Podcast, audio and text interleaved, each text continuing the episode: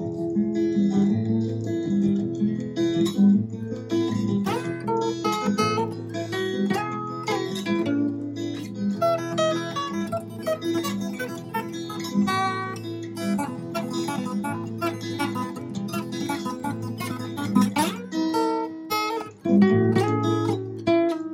মজা আমরা তিনজনে কারোরই একেবারে সামনাসামনি দেখি এক্স্যাক্টলি ইটস নিউ ন্যারেটিভ এই ব্যাপারটার মধ্যে একটা ব্যাপার আছে কিন্তু মানে তোমার এই যে তুমি দীর্ঘদিন ধরে জুমে একটা আলাপচারিতা বা অনলাইন আলাপচারিতা এরপরে তুমি যখন সামনাসামনি আসবে একটা অদ্ভুত ফিলিং এটার মজা আছে।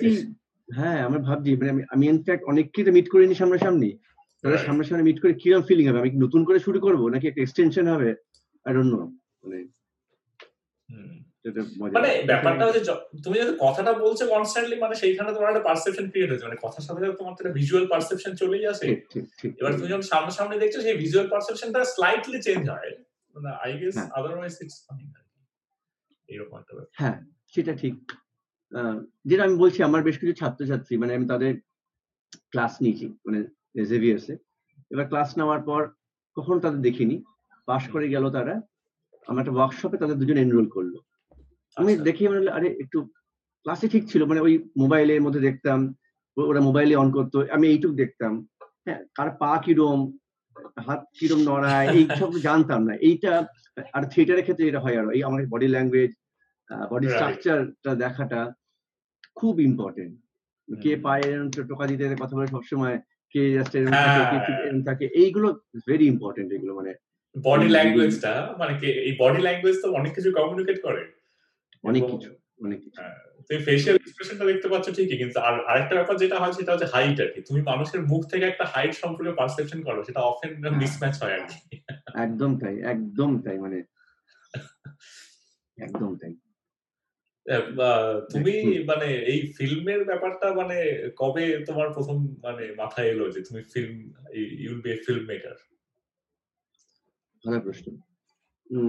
আমি এক্স্যাক্টলি বলতে পারব না, তার কারণ হলো গিয়ে ছোটবেলা থেকে আমি আমার যে বাড়ির পরিবেশ, সেটা তার মধ্যে একটা সাংস্কৃতিক পরিবেশ ছিল। মানে নাচ গান, কবিতা, নাটক আবৃত্তি, অভিনয় এগুলো ছিল একটা। তো সাংস্কৃতিক কোনো একটা আঙিনায় থাকব, এটা বোধহয় বোঝাই যাচ্ছিল এক এক করে। আমার ইংরেজি সাহিত্য নিয়ে পড়াশোনা করে। আমি অনার্স করার পর গ্রাজুয়েশন করার পর আমি ভাবলাম যে ইংলিশে পড়ে লাভ নেই খুব একটা। মানে আমি অনার্সে পড়েছি ম্যাকবেথ হয়তো পরে পড়ব গিয়ে হ্যামলে ব্যাপারটা কি মনে হয়েছিল আমার। তো এক্সট্রা করে কিছু পড়ার নেই। তখন যাদবপুরে ফিল্ম স্টাডিজ আমি অ্যাডমিশন আমরা ছিলাম। থার্ড ব্যাচ রাইট ফিল্ম স্টাডিজটা কি সেটা না আমি খুব ভালো করে জানতাম না আমার বাড়ির লোকও ভালো করে জানতো। এটা একটা মজার আচ্ছা। ব্যাপার।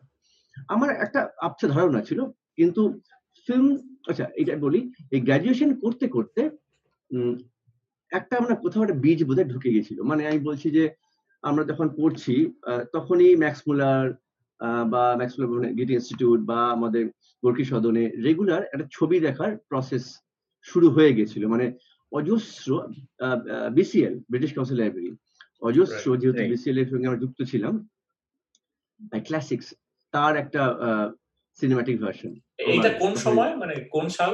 আমি এটা বলছি আমার গ্রাজুয়েশন হলো গিয়ে নাইনটি থ্রি থেকে নাইনটি সিক্স সেই আচ্ছা, সময়টা। আচ্ছা। তো সেই সময়টায় আমার সেই সময়টা ভাবার চেষ্টা কর তোরা একবার যে মোবাইল নেই টেলিফোন নেই মানে মানে আমার মানে- হ্যাঁ আমার বাড়িতে আমার বাড়িতে ল্যান্ডলাইন ছিল না সেই সময় মনে আছে আমার। মোবাইল নেই টিভিতে সবে এসছে সবে কেবল টিভি এসছে আমরা জাস্ট জানছি কিছু নতুন চ্যানেল তো সিনেমা দেখাটা ওয়াজ ভেরি ইম্পর্টেন্ট সেই ফেজটাতে মানে হলে গিয়ে তোমাকে হলে গিয়ে দেখতে হবে রাইট মানে ওইটাই হচ্ছে হ্যাঁ, ব্যাপার। হ্যাঁ হলে গিয়ে দেখতে হবে। আমার নাইনটি ওয়ানে তো এলো মানে কেবল টিভি স্টার আমার মনে আছে নাইনটি ফোরে আমার বাড়িতে আমার বাড়িতে কেবল কানেকশন এসেছিল। নাইনটি থ্রিতে যখন শুরু করছি তখন কিন্তু কেবল কানেকশনও নেই। Doordarshan DD one DD two সেই ফেজটা তার ফলে মূল সঙ্গী ছিল বই। বইটা একটা বই। বই এবং radio that played a very important role in my life তারপরে ম্যাক্সমুলার গেটে এই করতে অনেক ক্লাসিক্স দেখা শুরু হলো। ক্লাসিক্সে মানে আমি ইন্টার এক্সপিরিয়েন্স সিরিজটা দেখলাম ওখানে পুরো। এবার ফিল্ম স্টাডিজ যাদব আর যাদবপুরের সঙ্গে যুক্ত বাই ডিফল্ট ফিল্ম ক্লাবের সঙ্গে অংশ। এবার আমি যখন এম তে ভর্তি হলাম সেটা একটা নতুন জগৎ খুলে দিল। তখন কিন্তু ভাবিনি আমি সিনেমা বানাবো। তখন ভাবছি আমি সিনেমা নিয়ে চর্চা করব রিসার্চ করব পিএইচডি করব এইসব ভাবছি বিদেশ যাব। এই প্ল্যান ছিল। তারপর আমার মনে হলো যে ছবিটা তো আমি সবার থেকে ভালো বানাতে পারি। ততক্ষণে যখন আমরা পড়ি যাদবপুরে তখন আমাদের মনে হয় যে আমরাই তো শ্রেষ্ঠ। মানে এবং আমরা তো বিপ্লবটা করে প্রায় ফেলেছি একটু বাকি বাকি বিপ্লবটা থেকে। আমি যেরকম ভাবে ভাবছি এরম ভাবনা সবাই তো ভাবতে পারবে না তাই জাস্ট পড়ছি না মানে সিধু জ্যাঠার মতো। মানে আমি করলে অনেকেই অনেক কিছু করতে পারতো না তাই। এরকম একটা অবস্থায় এরকম মানসিক অবস্থায় মনে হলো তাহলে just try to make film এই করে আমি প্রথমে আমার মনে আছে আহ, মানে এইটা হচ্ছে তোমার নাইনটিস এর শেষের দিকে তাই তো? হ্যাঁ। আমি টাইমটা বলছি নাইনটি সেভেনে মাসিন মাকমাল বাপের রেট্রোস্পেক্টিভ হয়েছিল আমাদের ইসে ক্যালকাটা ফিল্ম ফেস্টিভ্যালে আমরা ছিলাম আচ্ছা. Third third third Calcutta film festival আমরা সেকেন্ড থেকে দেখছি আমি। তো থার্ড ফেস্টিভ্যালে মাকমাল বাপের রেট্রোস্পেক্টিভ হয়েছিল একটা। ওইটা আমার কাছে একটা ইম্পর্টেন্ট একটা ব্রেক থ্রু ছিল। ওই যে সাত দিন মানে তার আগে আমি কখনো কীভাবে দেখছি ফেস্টিভ্যাল তার আগে হয়তো তিন দিন দেখলাম দুদিন দেখলাম। ওইবার প্রথম ফেস্টিভ্যালে কার্ড পেয়েছিলাম। কার্ডটা ডেলিগেট কার্ডটা পাই আমরা।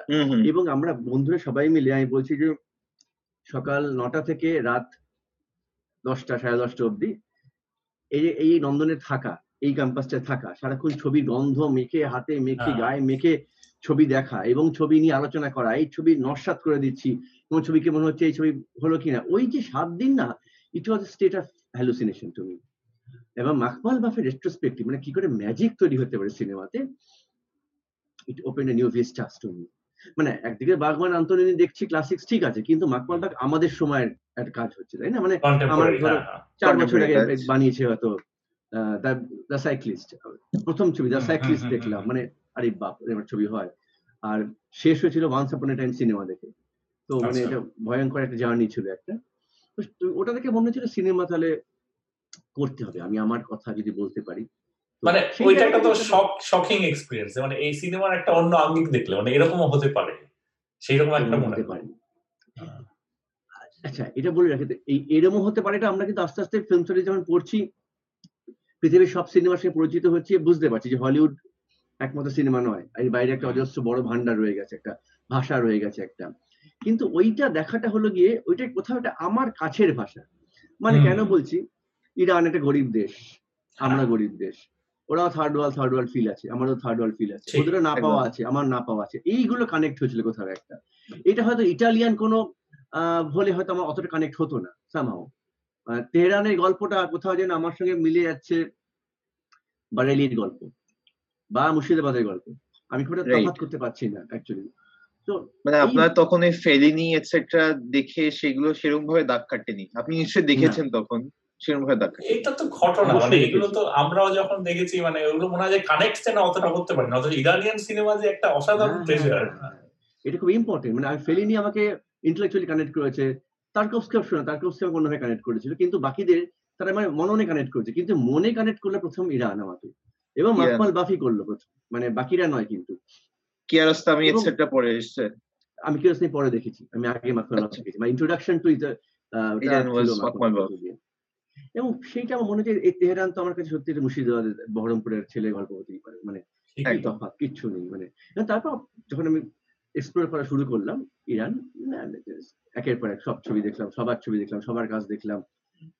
জাফর পানাই এসেছিল কলকাতায় মিট করলাম। এটা একটা অন্য অভিজ্ঞতা সম্পূর্ণ সেটা। এই প্রতিটা মিট খুব ইম্পর্টেন্ট বিভিন্ন বিভিন্ন ফিল্ম মেকারকে মিট করে। আমি ওই দু চার থেকে আমি পড়াচ্ছি। হ্যাঁ চার থেকে পড়াচ্ছি। তখন ক্যালকাটা ইউনিভার্সিটি হয়ে আমি ওই ফেস্টিভ্যালে একটা সেশন নিতাম প্রতি বছর। সেখানে বিদেশি ফিল্ম মেকারদের মিট করতাম। সেখানে আমি met almost all the major film makers পৃথিবীর।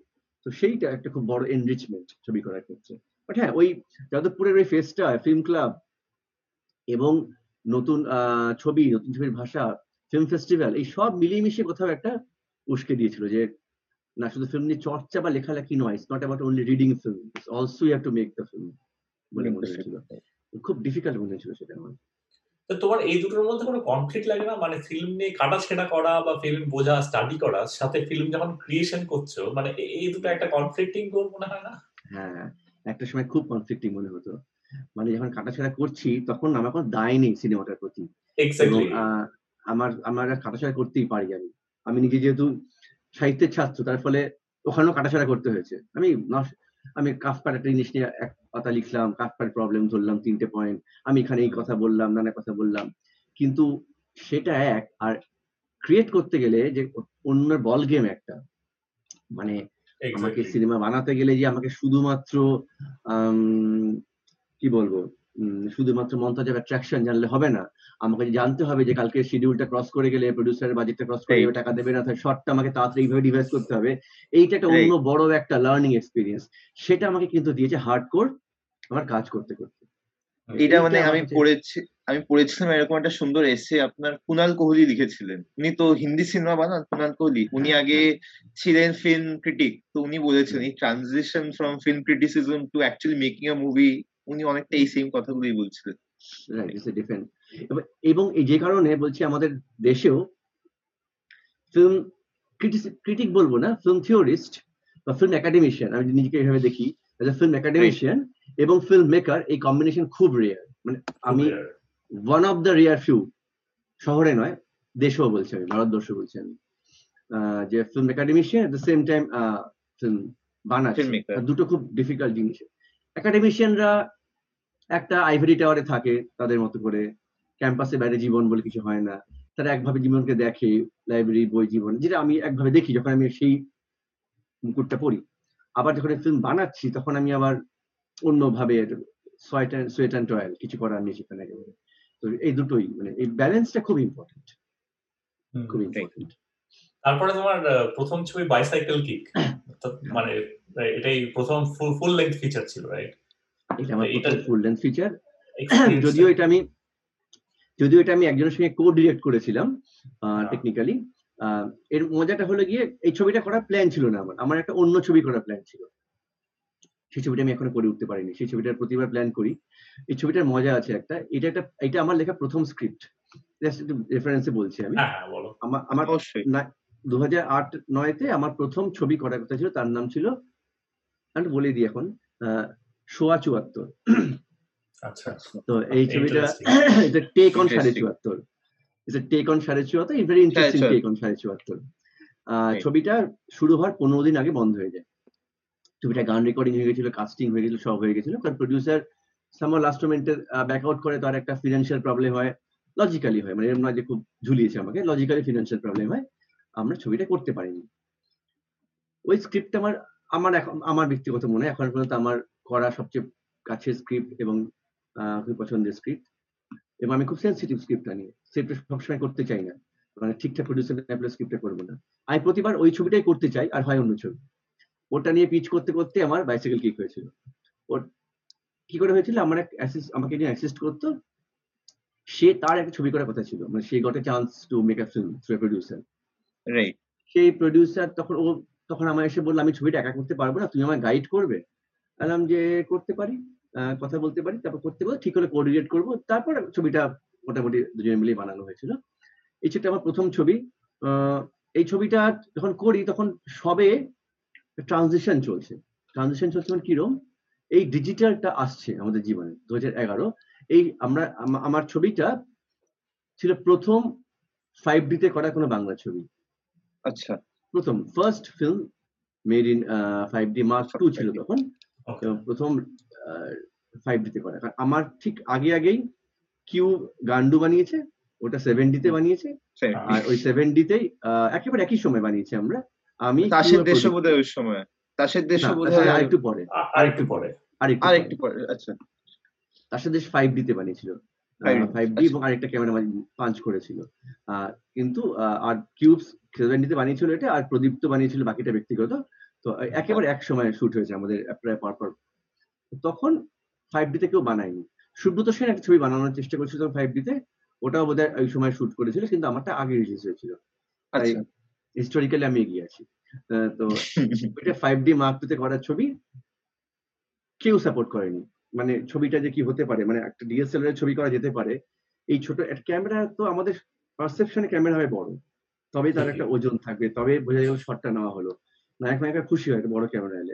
স্টিল ক্যামেরা নিয়ে একটা মানুষ কি চলে আসে এটা এটা সেই কারণে ক্যামেরাকে বড় করা হয়। তারপরে লেন্স লাগানো হয় গার্ড লাগানো হয়, করে ছোট ক্যামেরাটা বড় ক্যামেরা হয়ে যায়। এই জন্য মজাটা। এইবার হ্যাঁ মানে যে কোনো ক্যামেরাম্যান, আমি বলছি আমার খুব আপত্তি আমার বন্ধুদের প্রতি যারা ক্যামেরা পার্সন। যে ছোট ক্যামেরা পেল, ওটাকে আগে বড় করে দেওয়ার চেষ্টা করে। প্রথমে একটা লেন্স লাগালো গার্ড লাগালো, এই লাগালো, সেই লাগালো, করে পুরো জিনিসটা একটা বড় হয়ে গেল, এবার শান্তি পেল ওরা। এবার এবার হ্যান্ডেল করল তার মতো করে। এই যে ধরে, এই যে খেলাটা, এটা খুশি হয় না কারণ এটা হচ্ছে আমাদের হ্যাঁ, ওই সাইকোলজি যে পাতা গুনে নম্বর দেওয়ার একটা ব্যাপার ছিল না? হ্যাঁ, মানে বেশি লিখলে পাতা গুনে নম্বর দেবে। যত বড় ক্যামেরা তত ভালো কাজ।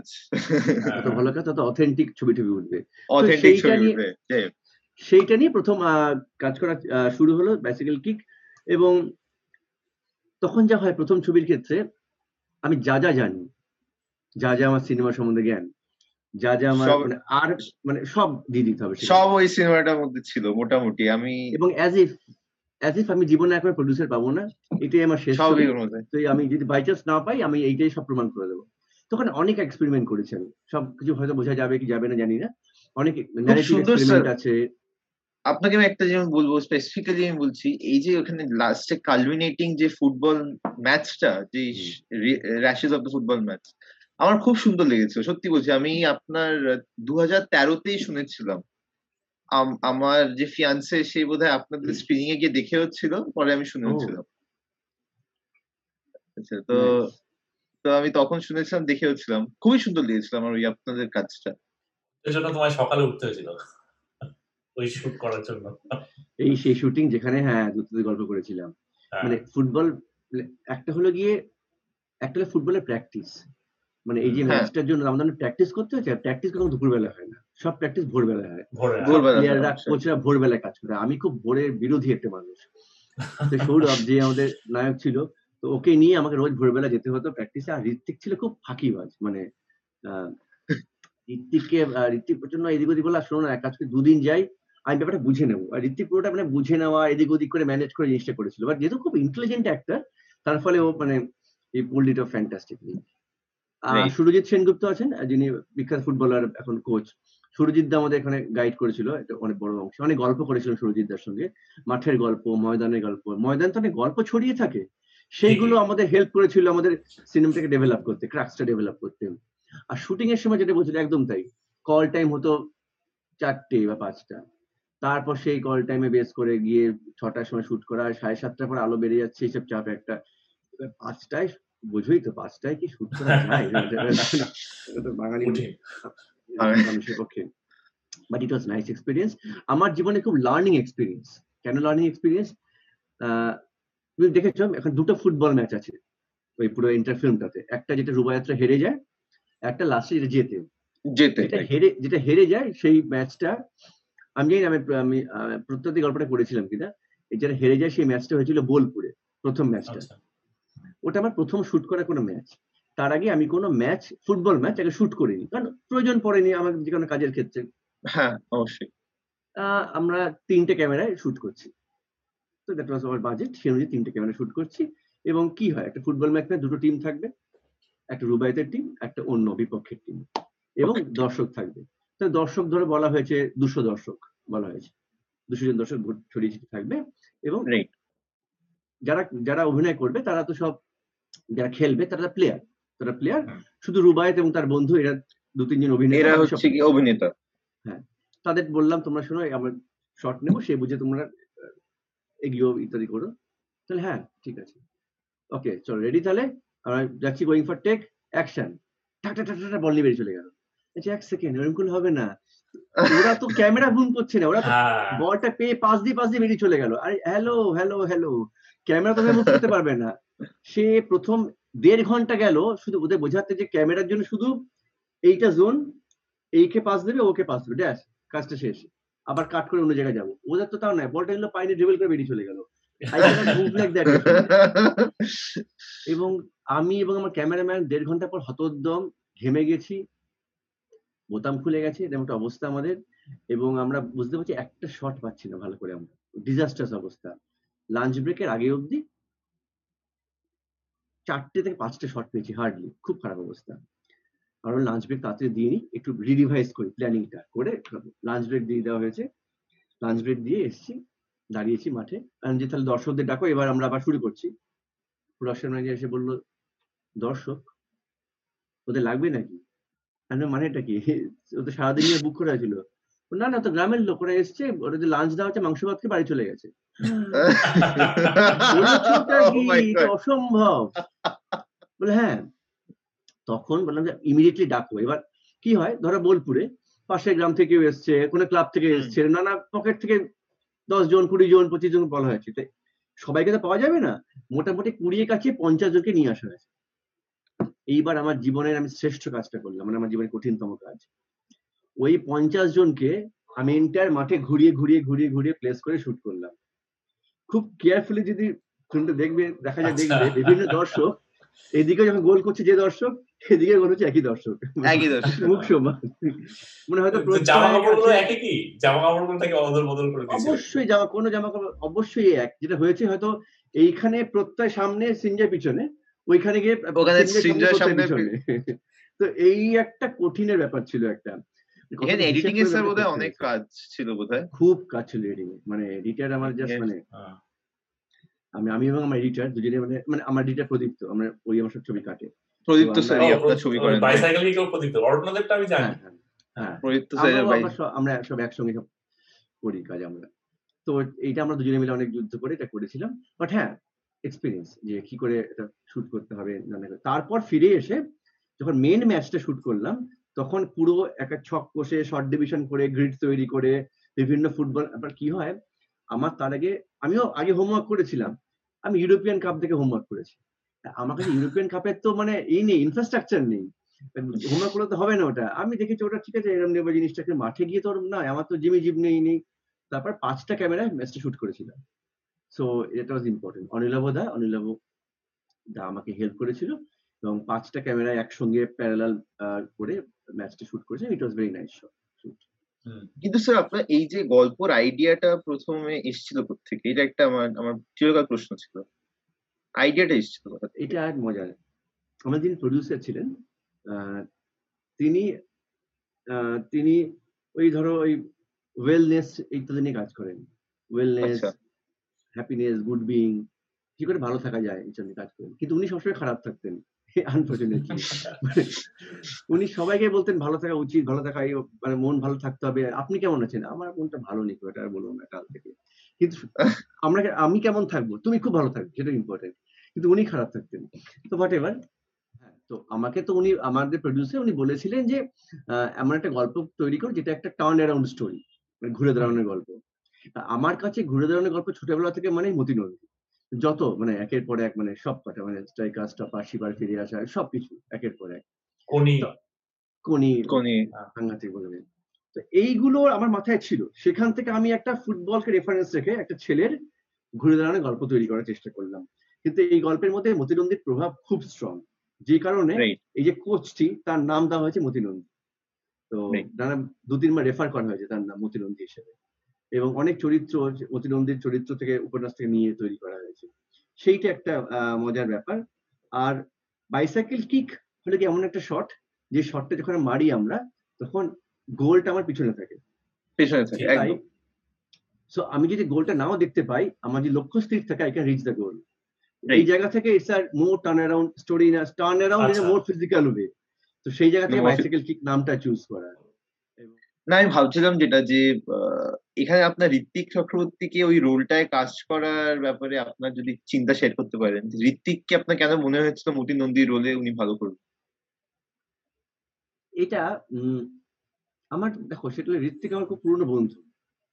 তো আমার মনে হয়েছিল আমি যে ছবিই করব তাতে প্রথম ছিল ঋত্বিক থাকবে। ঋত্বিক থাকে এটাই- আচ্ছা। এইটা ওকে আমি রাখব এটা প্ল্যানই ছিল। এবার আমি ঋত্বিককে টেকনিক্যালি কোনো কারণ নেই কোচ করে কারণ ঋত্বিক ফিজিক্যালি ফুটবল মানে প্লেয়ার টাইপের নয়। এক্স্যাক্টলি আমার আমার ওই জন্যই প্রশ্ন। হচ্ছে প্রশ্নটা আসছে। উনি তোমাকে দেখে প্লেয়ার টাইপের মনে হয় না তাই একজন প্লেয়ার ওই প্লেয়ার বলতে বুঝি আমরা টোটা রায় চৌধুরী। একটা দেখে মানে ফিট একটা প্লেয়ার প্লেয়ার আছে। প্লেয়ার প্লেয়ার লাগে একটা। ঋত্বিকে প্লেয়ার প্লেয়ার লাগে না। কিন্তু আমি তো সত্যি যেন প্লেয়ার চাইনি আমি চেয়েছি প্লেয়ারের ভূমিকা অভিনয় করবে একটা লোক। সেখানে. অভিনয় জায়গা থেকে Ritwik can pull off the character and he pulled it amazing amazing অসাধারণ কাজটা অসাধারণ হচ্ছে কারণ এই যে প্লেয়ারের যে আংস্ট এই যে এই যে কোচটার যে আংস্ট তার যে তার যে নিজের অনেকগুলো না পাওয়া এবং সেটা ওর মধ্যে দিয়ে যাচ্ছে সেই ইন্সপিরেশন তৈরি করা সেইটা খুব সেইটা খুব আমার কাছে ইম্পর্টেন্ট কারণ বলছি যখন কোনি দেখি আমরা সৌমিত্র বাবু তো he doesn't look like a very fit player কিন্তু ওনার যে অভিনয় জায়গাটা সেটা দিয়ে তো তিনি যে ইন্সপায়ার করতে পারছেন সেটা আমার কাছে খুব খুব খুব ইম্পর্টেন্ট মানে একটা হয় চাকদে যেখানে আমরা শাহরুখকে দেখতে পাচ্ছি who looks like a player looks like a coach ওর একটা ইন্সপিরেশন একদিকে দেখতে পাচ্ছি আমরা কোনি সৌমিত্র বাবু, যেখানে একটা doesn't look like a coach but can inspire through his acting আমি দ্বিতীয়টা ফলো করার চেষ্টা করেছিলাম। গল্পে যারা প্লেয়ার ছিল বা যারা ইন্সপায়ার করতো ছোটবেলা থেকে তারা কি ওরম টাইপের quote unquote manly sporty character ছিল না? ঠিক ঠিক। শুধু মতিনন্দী বলে না আমাদের ছোটবেলায় যাবতীয় আনন্দ মেলায় পড়ে যত গল্পে যারা যারা আমাদের ইন্সপায়ার করেছে তারা কেউ কিন্তু মাসকুলার বা মাসল এবং হ্যাঁ, হ্যাঁ। লোক ছিল না। ফিজিক্যাল ব্যাপারটা খুব কম মানে ওই যে প্রত্যেক সংখ্যায় মতিনন্দের একটা গল্প বেরোতো প্রত্যেক পুজো বার্ষিকীতে। তাতে যে ক্যারেক্টারগুলো থাকতো এগুলো খুবই মানে হিউম্যান ক্যারেক্টার মানে একেবারে ফিজিক্যাল ব্যাপারটা খুবই কম। আর আমার মনে আছে ঠিক। টেনিস নিয়ে একটা গল্প পড়েছিলাম ছোটবেলায় আমার এক্সাক্ট গল্পের নামটা মনে নেই। ওই নাইনটিজে ওই সময় পড়া হ্যাঁ, হ্যাঁ, হ্যাঁ। খুব সুন্দর আর কি ওইটা মানে পরবর্তীকালে ওই ছবিটা জি বাংলা সিনেমা কিনে নেয় বাইসাইকেল কিট এবং টিভিতে কিন্তু আমি বলছি ছবিটা হলে চলেছিল তো কম খুবই কম চলেছিল হলে কিন্তু ছবিটা যখন টিভিতে চালানো হয় তখন ইট গট হিউজ পপুলারিটি আচ্ছা মানে আমি বাইসাইকেল কিক নিয়ে যত আলোচনা হলে চলার সময় শুনেছি তার টেন টাইমস বেশি শুনেছি টিভিতে। লোকজন ফোন করে বলেছে ফেসবুকে লিখেছে টিভিতে দেখলাম। টেলিভিশন যে এত পাওয়ারফুল মিডিয়াম আমি ওই প্রথম ওই তখন জেনেছিলাম যে কত পাওয়ারফুল মিডিয়াম হতে পারে সেটা খুব একটা ইম্পর্টেন্ট ব্যাপার ছিল। তারপরে ধর অরণ্যদেব হচ্ছে তার পরের কাজ। তারপরে আবার ছবি করার কথা চলছে লোকজন আমাকে চিনে গেছে মোটামুটি। মানে আম- চিনতো ছবি করবে জানতো। এবার প্রডিউসারদের সাথে কথা চলছে আমি আবার সোয়া চুয়াত্তর নিয়ে পিচ করা শুরু করলাম।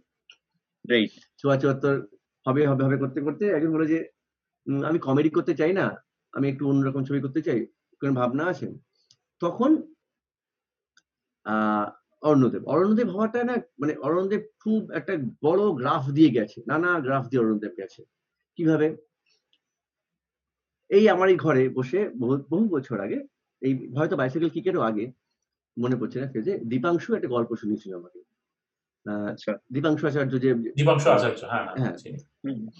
তার নাম ছিল ঈশ্বর ম্যান সেই গল্পটা ছিল একজন ছেলে যার সে বিশ্বাস করে তার সুপার পাওয়ার আছে তার ছেলের গল্প।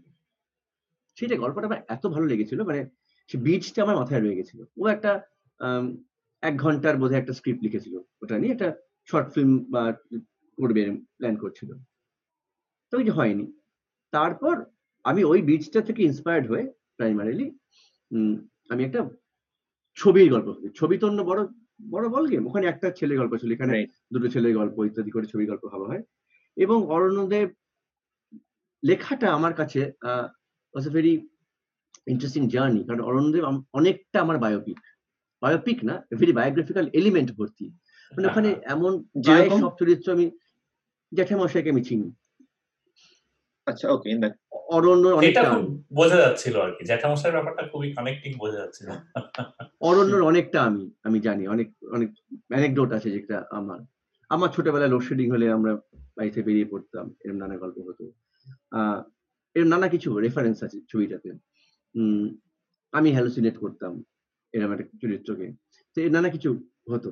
এই এইগুলো নিয়ে অরণ্যদেব খুব কঠিন স্ক্রিপ্ট আমার কাছে। Aranyadeb very intricate very delicate very complicated script Aranyadeb একদম ইজি স্ক্রিপ্ট নয়।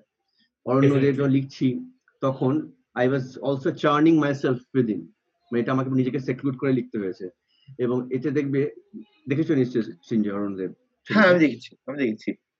ওতে চারটে টাইম জোন নিয়ে আমি কথা বলার চেষ্টা করছি। একটা অরণ্য আর দেবের ছোটবেলা একটা মাঝের বেলা অর্থাৎ মিড নাইনটিজ ধরি আমি। ধরি গল্পটা একটা এইটিজ এর গল্প ছোটবেলাটা মাঝের বেলাটা মিড নাইনটিজ যেখানে অরণ্য ওই নাটক করে রিহার্সাল করছে ওই সিনগুলো একটা হলে গিয়ে এখন যেটা যিশু আর মীর করছে আর একটা আজ থেকে কুড়ি বছর পর। এই চারটি টাইম জোন ছবিটাই আছে কিন্তু ছবিটায় কোথাও কোনো ফ্ল্যাশব্যাক নেই। এই চারটে টাইম জোন একে অপরকে ওভারল্যাপ করছে যাতায়াত করছে ওয়াব করছে পুরো non linear sort of narration যেটা হ্যাঁ, না টিপিক্যাল। নন লিনিয়ার ন্যারেশন একদম। ঠিক কিন্তু there is also very interesting linearity আছে গল্পটার মধ্যে। গল্পটা কি শুরু হচ্ছে এবং শেষ হচ্ছে। কোথায় লিনিয়ারিটি আছে? দেবের গল্পটা টাইমে এগোচ্ছে টাইম মানে আর অরণ্যের জীবনটা স্পেসে এগোচ্ছে। একটা মানে দেব ছোট থেকে ছিল দেব বড় হলো দেব সাকসেসফুল হলো দেবের জীবনে একদিন ঘটলো মেমোরি লস হলো এবং finally whatever happen that day এরকম একটা লাইন একটা। Straight line Aranya doesn't move in time Aranya move in space ও স্পেসটাই থাকে স্পেসটা নিজেকে ডেভেলপ করে স্পেসটার মধ্যে ও যা যা ইডিওসিনক্রেসি তৈরি হয় এবং তারপর ও যে রুবি কিউব নিজেকে যে কাণ্ডটা করে এই পুরোটা ওই একই স্পেসে থেকে যাওয়া আটকে যাওয়া স্পেসের গল্প। তো দেব মুভ করে টাইমে অরণ্য মুভ করে স্পেসে এই একটা অদ্ভুত একটা ন্যারেটিভের স্ট্রাকচার আছে অরণ্য দেবের আহ, পুরা দেশ বলে লোকজন এসব আলোচনা করল না কি আর করা কিন্তু ইন্টারেস্টিং এটা। আচ্ছা, আমার। হ্যাঁ। একটা প্রশ্ন ছিল আমার একটা প্রশ্ন ছিল স্যার আপনি অরণ্যদেবের ক্ষেত্রে কি একটু হোমাজ দিয়েছেন to Birdman was অরণ্যদেবের part of it homage to Birdman even if if it it was not বা আঁখো দেখি আমরা একটু আঁখো দেখি সাথে Deliberate- মানে- লাস্ট সিন দেখি বার্ডম্যান মানে একটা ডেলিব্রেট না হলেও একটা হোমাজ ছিল ওর মধ্যে। এই যে দুটো ছবির কথা বললে আমি আরও তিনটে ছবির কথা বলতে পারি। প্রায় পাঁচটা ছবি আমি দেখেছি অরণ্যদেব হওয়ার পরে। আচ্ছা। ওকে একটা দেখি যখন দেখি অরুণদেব এডিট হয়ে গেছে বার্ডম্যান আচ্ছা। রিলিজ করে অরুণদেবের পরে আহ, পাকারাম বলে একটা ছবি হয়েছিল আহ, সেই ছবিটা হলো গিয়ে শঙ্কর দেবনাথ বানিয়েছিল ছবিটা। সেই ছবিটার প্রিমিয়ারে গেছি আমি। তখন অরুণদেব এডিট চলছে বা এডিট হয়ে গেছে এরম- এরম ফেজে আছি।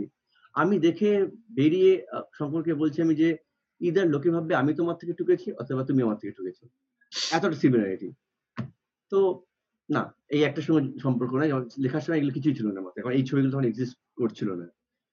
এটাকে আমরা রিসার্চে বলি concurrent and independent work similar কাজ যদি করে ফেলে লোকে। না মানে ব্যাপারটা হচ্ছে দেখো ব্যাপারটা হচ্ছে ঠিক সিমিলারিটি নয়। ব্যাপারটা হচ্ছে যে মানে কিছু অ্যাঙ্গেলে মিল থাকবেই। মানে মানুষের চিন্তা ভাবনা তো কোথাও না কোথাও এই পয়েন্ট সাইড করবেই। সেটা তো একটা ফ্যাক্টর আমরা যে আমরা যে আমাদের সুপারহিরো মনে করি এটা তো এটা সারা পৃথিবীর এরকম একটা অন্য ভাবনা হ্যাঁ, করে। আমরা তো উঠতে চাই নানা ফর্মে এটা অনেকে কাজ করে।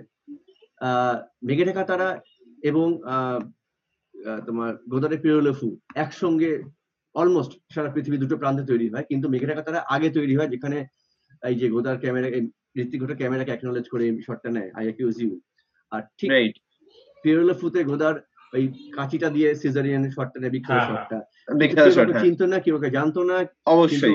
ঋত্বিক করেছে আগে। এবার Ritwik third world film maker বলে ই ঠিক, পাবে না গোদার পাবে সেটা ওনার হচ্ছে না। গোদার হ্যাঁ। ঠিকই ঠিক। এই সিনারিও।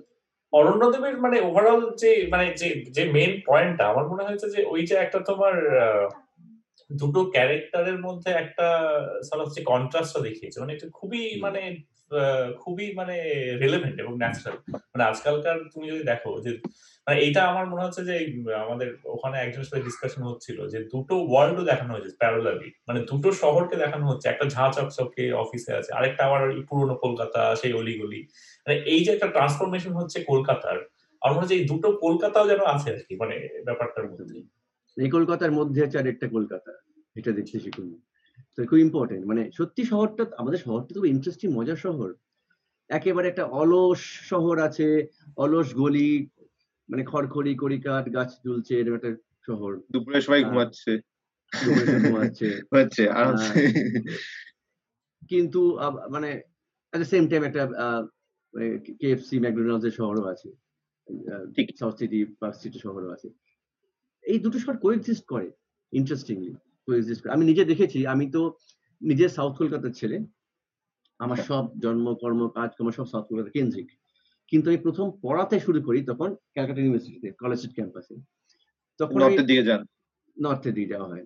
এইবার আমি দেখতাম যখন ক্লাস নিয়ে ওই ওই হেঁটে ফিরতাম শিয়ালদা স্টেশনে ওই যে ওই জায়গাটা থেকে মানে আমি আমার সিট ধরে পিছন থেকে গলিগুলো দিয়ে বঙ্গবাসী দিয়ে বহুবার গলি আমি না এক্সপ্লোর করতাম আমি জাস্ট এক্সপ্লোর করতাম। বিভিন্ন দিন বিভিন্ন গলি দিয়ে আমি হারাবো এটা আমার প্ল্যান ছিল। রাইট এই হারাতে আমার জানি finally I will end up landing ওই শিয়ালদার মুখটাতে তো এইটা আমি দেখতাম অন্য শহর মনে হতো আমার। অন্য শহর সম্পূর্ণ। একদমই। সাউন্ডস্কেপ আলাদা। একদম এক্স্যাক্টলি মানে আমরা বলছিলাম যে পকেটে মোবাইল নিয়ে রেকর্ডিং অন করে ওই রাস্তা দিয়ে অনেকবার ঘুরেছি আর কি সাউন্ডটাকে ধরার জন্য। একদম এটা আমরা বুঝতেই পারি না কি করে সাউন্ড বলে যায়। একটা শহরের এ পাশ থেকে ও পাশ সাউন্ড পুরো বদলে যায়। মানে তুমি যদি গড়িয়া গড়িয়া আমি ধরলাম গড়িয়া ব্রিজ ইত্যাদি জায়গা থেকে শুরু করে একটা মানুষ যদি পৌঁছায় দমদম সিথির মোড় এই জার্নিটায় এতগুলো সাউন্ডের চেঞ্জ পাবে ভাবা যায় না। যা ভাবা যায়। না। মানে বাঘাযতীন আহ, গড়িয়াহাট পাকসাকা সে সাউন্ডের সঙ্গে ময়দান রবীন্দ্র সদনের সাউন্ড আলাদা তার সঙ্গে যেই আমি ক্রস করে চাঁদনি মার্কেট ক্রস করলাম সাউন্ড আলাদা যে ক্রস করে আমি তোমার জাকারিয়া ওই জোনে ঢুকলাম সাউন্ড আলাদা শ্যামবাজারের সাউন্ড আলাদা ক্রস করে আমি আলাদা। রোড যে সাউন্ড আলাদা মানে এইটা এবার দুরন্ত লাগে এটা মানে খুব ইন্টারেস্টিং একটা স্কেপ ভিজুয়াল স্কেপ তো বটেই ডেফিনেটলি এই জিনিসটা ধরা পড়েছে আর কি অরণ্য দেবে মানে ব্যাপারটা ওই যে একটা কন্ট্রাস্ট এবং এই যে একটা ট্রান্সফরমেশন এবং দুটো কোএক্সিস্টেন্স এই দুটো শহরের একসাথে। খুব সুন্দরভাবে ধরা পড়েছে আর কি আমার তো মনে হয় ইনফ্যাক্ট অর্ণদেবের গো স্টেপ ফার্দার অর্ণদেবে প্রাইমারি হিরো মনে হচ্ছে এই গল্পতে হচ্ছে কলকাতা শহরটা তারপরে হচ্ছে। অরণ্যনাথ দেব। আমার তো সেটাই মনে হচ্ছে প্রথম ইন্টারপ্রিটেশন আমার সেটাই ছিল। খুব রাইটলি পয়েন্টেড কারণ আমার is a tribute to my city এবং শহরটা তো আমার একটা আমার খুব কাছের আমার কাছে কানের রক্তের মধ্যে ঢুকে থাকা শহর একটা। তো সেই জায়গা থেকে আমার কাজে শহর বারবার ফিরে ফিরে আসে কলকাতায় ফিরে ফিরে আসে. এলডোরাডোর মতো। তো সেটা তো আসেই। সেই সেইটা আছে সেইটা আছে। এই শহরটা এবং আমার এই শহরটাকে এক্সপ্লোর করা তারও এক্সপিরিয়েন্স চলে আসে কাজের মধ্যে। সেটা আমার মনে হয় ইম্পর্টেন্ট আর আমার এটা এমনি তো মনে হয় যে যে কোনো ফিল্ম মেকারের ক্ষেত্রে যে সে যদি তার চারপাশটা আহ, না জানে সে ফিল্ম করতে পারবে না। খুব মুশকিল। তার মানে এই নয় সবসময় আমি শহর নিয়ে করব। কিন্তু যে শহর নিয়ে করে শহরটাকে জানা উচিত লাইক ইউর ফিঙ্গার টিপস নাহলে খুব মুশকিল।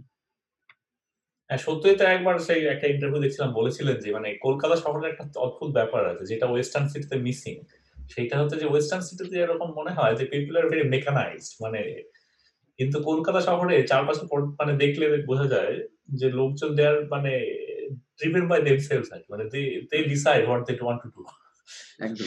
দে আর দেয়ার ওন মাস্টার্স মানে এই জিনিসটা মানে সত্যি একটা ইন্টারভিউ দেখছি ওখানে মানে আমার জানি না ইন্টারভিউটা খুব একটা পাওয়া যায় না। এটা কোনো একটা গাড়ির মধ্যে ইন্টারভিউটা হচ্ছিল। জানি না দেবাশিস তুমি দেখেছ কিনা? হ্যাঁ দেখেছি। হ্যাঁ। তো ঠিকই তুমি যদি কখনো দুপুরবেলায় ফেভারিট কেবিনে যাও মানে কলেজ স্ট্রিটে ওখানে গেলে তুমি বুঝতে পারবে না যে সত্যি পৃথিবীতে এত কিছু হচ্ছে। মানে হচ্ছে হচ্ছে। আমার লাইফটা আলাদা। I am so happy with my life content সেইটা তো একটা ব্যাপার মানে। খুব ইউনিক কিন্তু এই কলকাতার এই জিনিসটা ভীষণ ইউনিক মানে এই যে দুপুরের বেলা লোকে ঘুমায় বলছো এটা কিন্তু ঠিক সিএসটা নয়। সিএসটা ডিফারেন্ট থিং সিএসটা হলে গিয়ে ঘুমিয়ে এবার কাজ করব। আমি ঘুমিয়ে কাজ করব না কিন্তু ঘুমিয়ে একটু আড্ডা করতে যাব। ব্যাপারটা হ্যাঁ ঘুমিয়ে নেমে গড়িয়াতে আড্ডা মারবো। নেমে হাতে কিছু একটা হ্যাঁ। নিয়ে ফুলুরি খেতে খেতে আড্ডা মারতে যাব। সিম্পল ব্যাপার। এটা একটা খুব ইম্পর্টেন্ট ব্যাপার একটা মানে। তো এই প্রসঙ্গে দেবাশিস একটা মানে যে জিনিসটা একটু আসা যায় মানে যে জিনিসটা মানে আমরা সবসময় ডিসকাস করি যে বাংলা সিনেমা মানে এই যে ধরো যেভাবে মানে আগেকার দিনে যেরকম ছিল এখন না। কোনো কন্ট্রোভার্সি তৈরি করতে চাইছি না কিন্তু তোমার যেটা মনে হয় আর কি। হ্যাঁ, তো সেইটা তোমার কি মনে হয়? মানে যে প্রশ্নটা হচ্ছে যে মানে এই যে ট্রান্সফরমেশন আমি বলছি না যে মানে good or bad or whatever এইটা নিয়ে তোমার কি মনে হয় আর কি? যে কেন এরকম হচ্ছে বা কেন আমরা এটা ডিসকাস করি যে কেন সেই জিনিসটা কাছাকাছিও আমরা পৌঁছতে পারছি না যেটা সেভেন্টিজ এইটিজে ছিল?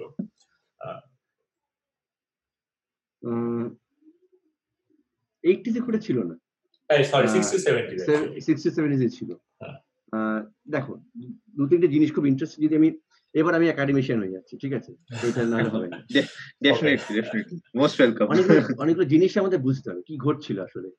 আহ, ষাট সত্তর দশক আমার খুব ক্লিয়ার কি ধরনের ছবি হচ্ছে। একদিক দিয়ে আমরা দেখতে পাচ্ছি যে উত্তম কুমার সৌমিত্র চট্টোপাধ্যায়ের একটা স্ট্রং মেন স্ট্রিম একটা ফিল্ম ইন্ডাস্ট্রি তার সঙ্গে একটা parallel film industry Satyajit Ritwik Rajen Tarafdar Mrinal Sen এদের একটা জগৎ ঠিক আছে? এবং ওখানে যারা মেন স্ট্রিম ফিল্ম বানাচ্ছে তারাও equally powerful Tarun Majumdar Tapan Sinha equally powerful একটা ব্রিড এরপর ঘটলো কি? মানে সাতাত্তর সালে বামফ্রন্ট সরকার এলো ইটস ভেরি পলিটিক্যাল রিলেটেড বামফ্রন্ট সরকার আসার পর আমাদের এখানে আহ, একটা ওভারঅল যেটা হলো এটা কৃষি ভিত্তিক একটা আন্দোলন তো বামফ্রন্ট সরকারের? হ্যাঁ সেক্ষেত্রে সেক্ষেত্রে এই যে গ্রাম তাকে বিশেষ প্রাধান্য পাওয়া শুরু করল। জমি বন্টন শুরু হলো ল্যান্ড রিফর্ম শুরু হলো ল্যান্ড রিফর্ম শহরে হয়নি।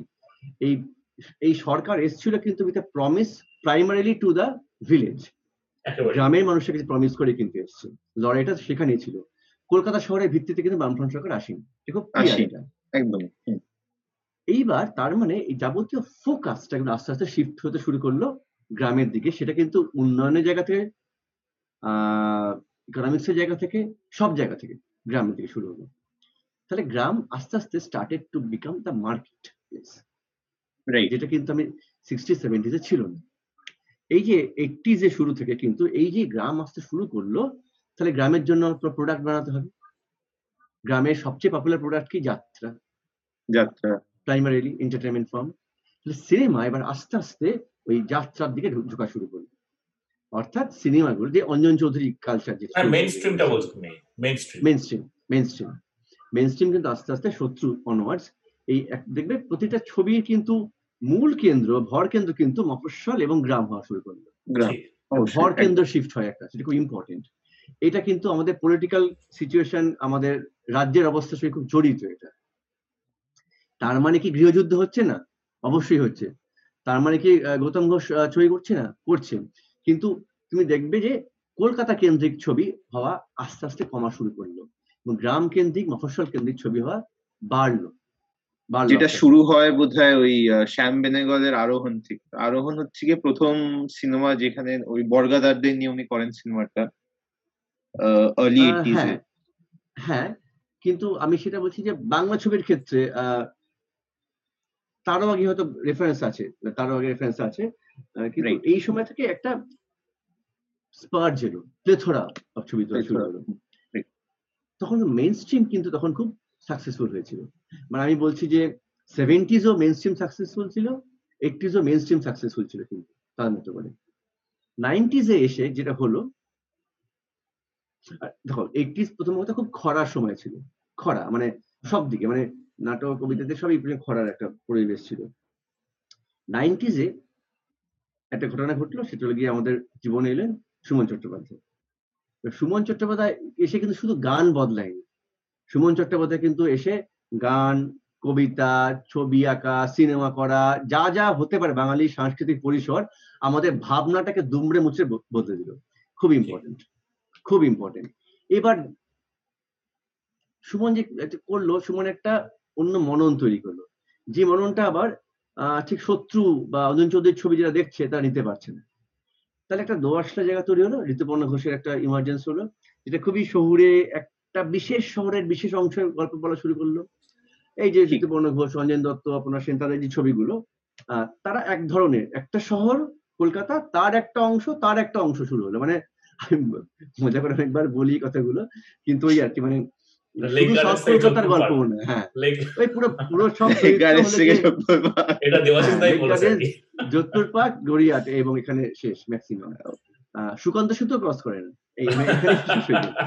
সুকান্ত শুধু ক্রস করে না তো করে না। তাও আজকাল প্রত্যেকে মূলত ফাইভ ইন্ডিয়ার জিনিসপত্র রাখে বাড়িতে বা বাইলুম এবং আহ, তার প্রত্যেকে অ্যাটলিস্ট দুটো সম্পর্ক সেকেন্ডটাতে বেশি ইন্টারেস্টেড এবং দুঃখ পেলে ওয়াইন খায় বাড়িতে বসে এবং হালকা মিউজিক চলে। এই যে এই যে জীবন জগৎটা তো খুব বিচ্ছিন্ন জগৎ। তার ফলে আমরা খুব বিচ্ছিন্ন হয়ে পড়লাম।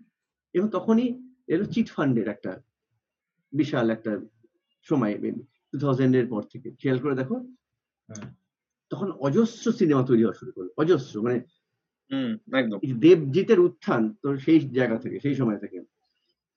ওই মেন স্ট্রিমটা ছিল তখন, তার জন্য কিন্তু অনেকে ছবি বানাতে শুরু করল। একটা সময়, এই এখন যদি ফিরে আসি আমি লাস্ট দশ বছরে main stream cinema has collapsed আমাদের বাংলায় মেন স্ট্রিম সিনেমা কোল্যাপস করে গেছে। এইটা কিন্তু সবসময় একটা মেজর ভয়ের জায়গা। কারণ আজীবন ইকোনমিক্সের জায়গা থেকে মানে আমাদের মার্কেট ইকোনমিক্সের জায়গা থেকে মেন স্ট্রিম সিনেমার যে সারপ্লাস সেই সারপ্লাস দিয়ে প্যারালাল ছবি তৈরি। একটা সপ্তপদী সাকসেসফুল না হলে কিন্তু কখনোই একটা মেঘের কাতারা হবে না বা তোমার বলছি কাঞ্চনজঙ্ঘা হবে না অসম্ভব হওয়াটা। কিন্তু আপনার আহ, এই জিৎ দেবের এই সিনেমা খুব একটা চলছে না এই গত কিছুদিন তাই জন্য বলছেন? হ্যাঁ আমি এই কারণে বলছি যে এই যে মেন স্ট্রিমের কোনো ছবি চলছে না মেন স্ট্রিমের কোনো হিরো তৈরি হচ্ছে না তারপরে ক্যাপিটালটা তো নেই। এই ক্যাপিটালটা মার্কেটে ঘুরছে না ক্যাপিটালটা ফেল করছে। ক্যাপিটাল থাকলে মানুষ ইনভেস্ট করে সেই জায়গা থেকে অন্য ধরনের ছবিকেও ইনভেস্ট করতে পারা যায়। ঠিক আছে একটা ধরো ধরো ভেঙ্কটেশের মধ্যে একটা হাউস বা বিশেষ বড় হাউস বলছি আমি কোনো মিডল লেভেল কোনো একটা হাউস ধরো সে যদি ভাবলো যে আমি একটা ছবি দেবকে নিয়ে করব একটা যিশুকে নিয়ে করব হয়তো আর হ্যাঁ। একটা করব প্রায় অচেনা কাউকে নিয়ে মানে একটা ঋত্বিককে নিয়ে কাউকে নিয়ে করবে তাহলে এই রিস্কটা নিতে পারবে। ওটাই হয়তো লাভ করল টোটাল ছ কোটি টাকা এটা লাভ করলে হয়তো পঞ্চাশ লাখ টাকা। তাহলে মিলিয়ে মিশে ছ কোটি পঞ্চাশ লাখ তিনটোতে খারাপ হয়ে যাবে। না খুব একটা। ঠিকই। কিন্তু ওটায় লস করল তিন কোটি এটা লস করল দু কোটি এটায় তো হবে না। সাস্টেনেবল হবেই না আসবেই না আসবেই না।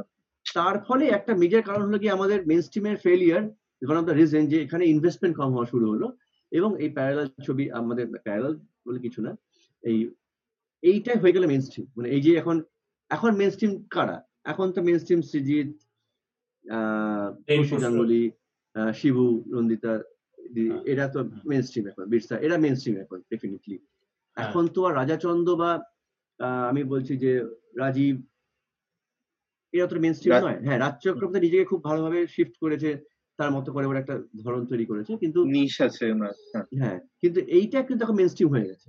এখন এটা মেন স্ট্রিম হয়ে গেছে। তো এই মেন স্ট্রিমটা মোরালে সাকসেসফুল মানে এই- যে তুমি মানে শ্রী ভেঙ্কটেশের যারা মানে বেসিক্যালি মানে প্রোডাকশন হাউসের যারা ছবিগুলো রিলিজ করছে ওগুলো ভালোই হিট হয়। কীরকম বলো কোনগুলো মনে হয়েছে ভালো হিট বেশ? মানে আমি যেটুকু আমার যেটুকু এক্সপিরিয়েন্স আর কি মানে সিরিজের সিনেমা তো ভালোই চলে আর কি। সৃজিত সাকসেসফুল সৃজিত সাকসেসফুল এই নিয়ে সন্দেহ নেই সৃজিত শিব হ্যাঁ। সাকসেসফুল দুজন শিবু খুবই সাকসেসফুল খুবই সাকসেসফুল এটা নিয়ে সন্দেহ নেই কোনো। আরও হয়তো বিক্ষিপ্ত কিছু লোক সাকসেসফুল এটা নিয়ে এটা উনি মানে তুমি বলছো এটা মানে এনাফ নয়। মানে এটা সেই ম্যাসিভ একটা প্রফিট আনতে পারছে না। যেটা দিয়ে তোমার আচ্ছা। সেটাই না মানে আমি একটা সিম্পল একটা হ্যাঁ, এক্সাম্পল। দিচ্ছি। মনে আছে এই দু হাজার আঠেরোতে সবাই বলছে, আঠেরো কি উনিশ, উনিশে সবাই বলছে যে প্রদীপ্ত স্যারের রাজলক্ষ্মী শ্রীকান্ত আসছে। খুব মানে হাইপ স্পেশালি আফটার বাকিটা ব্যক্তিগত। খুবই হাইপ ছিল মুভিটা নিয়ে।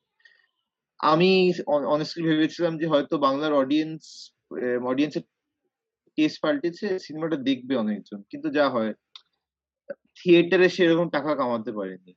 তো ওইটাই ওইটাই। ইন আ ইটস ট্রু ওই মেইন স্ট্রিম স্পেসটা খুবই লিমিটেড হয়ে যাচ্ছে। কিন্তু ওইটা তো ভীষণই প্যারালাল আর কি। মানে ওই খুব প্রদীপ্ত যা সিনেমা বানায় খুবই প্যারালাল মানে মেন স্ট্রিম বলতে আই গেস দেবাশিস এটা বলছে যে মানে মেন স্ট্রিমের জায়গাটা এই তুমি যেটা- মানে আগে যেটা মিডল সিনেমা বলা হতো আর কি তারা মোটামুটি নিয়ে নিয়েছে কিন্তু সেই জিনিস অতটাও মানে মাসিভ প্রফিট প্রফিট আনতে পারছে না হয়তো। হুম।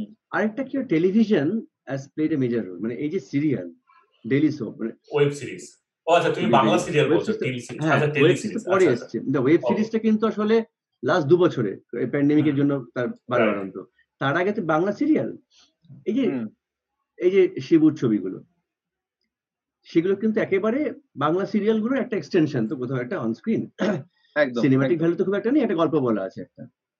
এবার বক্তব্য হলো গিয়ে এইটা তো একমাত্র গল্প বলা নয় গল্প নানাভাবে বলা যেতে পারে। সেটা খুব আতলামো না করেই বলছি আমি। কোনো ধরনের সিনেমাটিক ল্যাঙ্গুয়েজ কায়দা না করেও নানাভাবে গল্প বলা যেতে পারে। ধরো অরণ্যদেব ফর এক্সাম্পল অরণ্যদেব তো একটা এক্সপেরিমেন্ট ওয়াইজ স্ক্রিপ্টে অনেক কিছু যেরকম আছে কিন্তু এট দ্য সেম টাইম যারা যারা এখন পর্যন্ত দেখেছে কারও বুঝতে অসুবিধা হয়েছে বলে তো মনে হয়নি এখন পর্যন্ত। না। প্রত্যেকে নিজের মতো করে বুঝিয়েছে লুসিডলি বইতে গল্প বুঝিয়েছে.